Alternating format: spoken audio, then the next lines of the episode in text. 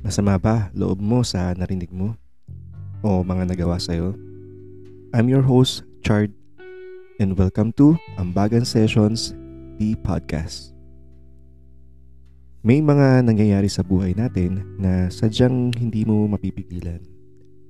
Wala kang kontrol sa pwedeng magawa ng iba sa'yo. O minsan naman, dala ng isang ganap, nadamay ka lang. Dahil ikaw ay nasaktan, pwedeng madama ang isang pakiramdam na magpapabigat ng loob mo. Pwede kang mapasigaw, pwede kang manakit para lang mailabas ang pumasok na kung ano sa loob ng iyong sarili. Maliban na ito ay maramdaman, hindi. Karapatan mo yan. Pinili mo yan. Pero gaano mo hahayaan magtagal ang bisita na yan kung ang idudulot lang nito ay mabulungan ka na gumawa at mag-isip ng hindi maganda. Kung saan ang sarili mo lang ang nahihirapan ng hindi mo alam. Ang ang bag ko ngayon ay maipayhuwatig na ang galit ay isang lason. Lason na hindi nakamamatay pero maituturing na isang malaking harang.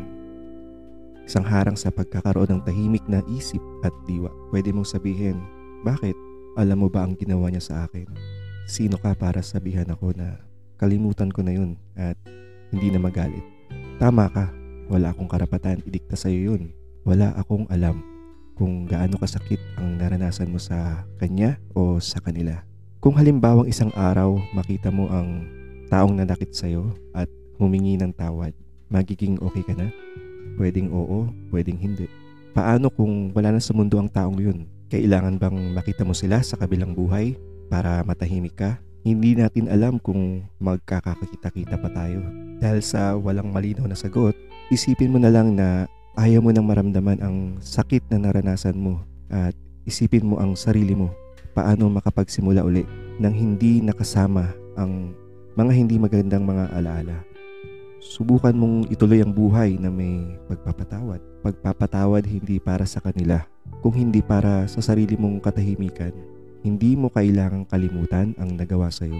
Pero dahil sa naranasan mo, pwedeng maiwasan mo ang mga bagay na yan o makapagbigay ka ng lakas ng loob sa iba paano ka nakabangon. Naniniwala ako na laging may dahilan ang lahat ng bagay. Oo, pwedeng naagrabyado ka. At kung sino man ang nakagawa nun ay may kaukulang bayad na kailangang bayaran. Hindi ito isang payo, kundi isang paalala na nasa kamay mo ang desisyon na maialis ang harang na meron ka at sa aking dagdag na ambag mula sa ginawa kong intuitive reading kung paano i-handle ang galit na meron tayo ay nagsasabi na subukan mong magsimula sa pagtatapos ng iyong naranasan at pakawalan mo sa hangin. Kung magawa mo to, malaking posibilidad na may ligaya kang maranasan. Hindi kailangan biglaan. Isang hakbang bawat araw ay mahalaga. Huwag mo sanang isipin na kailangan mong tanggapin ang sakit at ngumiti. Damdamin mo. Kung may magagawa kang matanggal, gawin mo. Pero itanong mo muna sa sarili mo na pag nagawa mo yon, okay ka na ba? Salamat sa binigay niyong sandali para mapakinggan ang ambag ko. Hanggang sa muling ambagan, this is Chard from Ambagan Sessions, the podcast.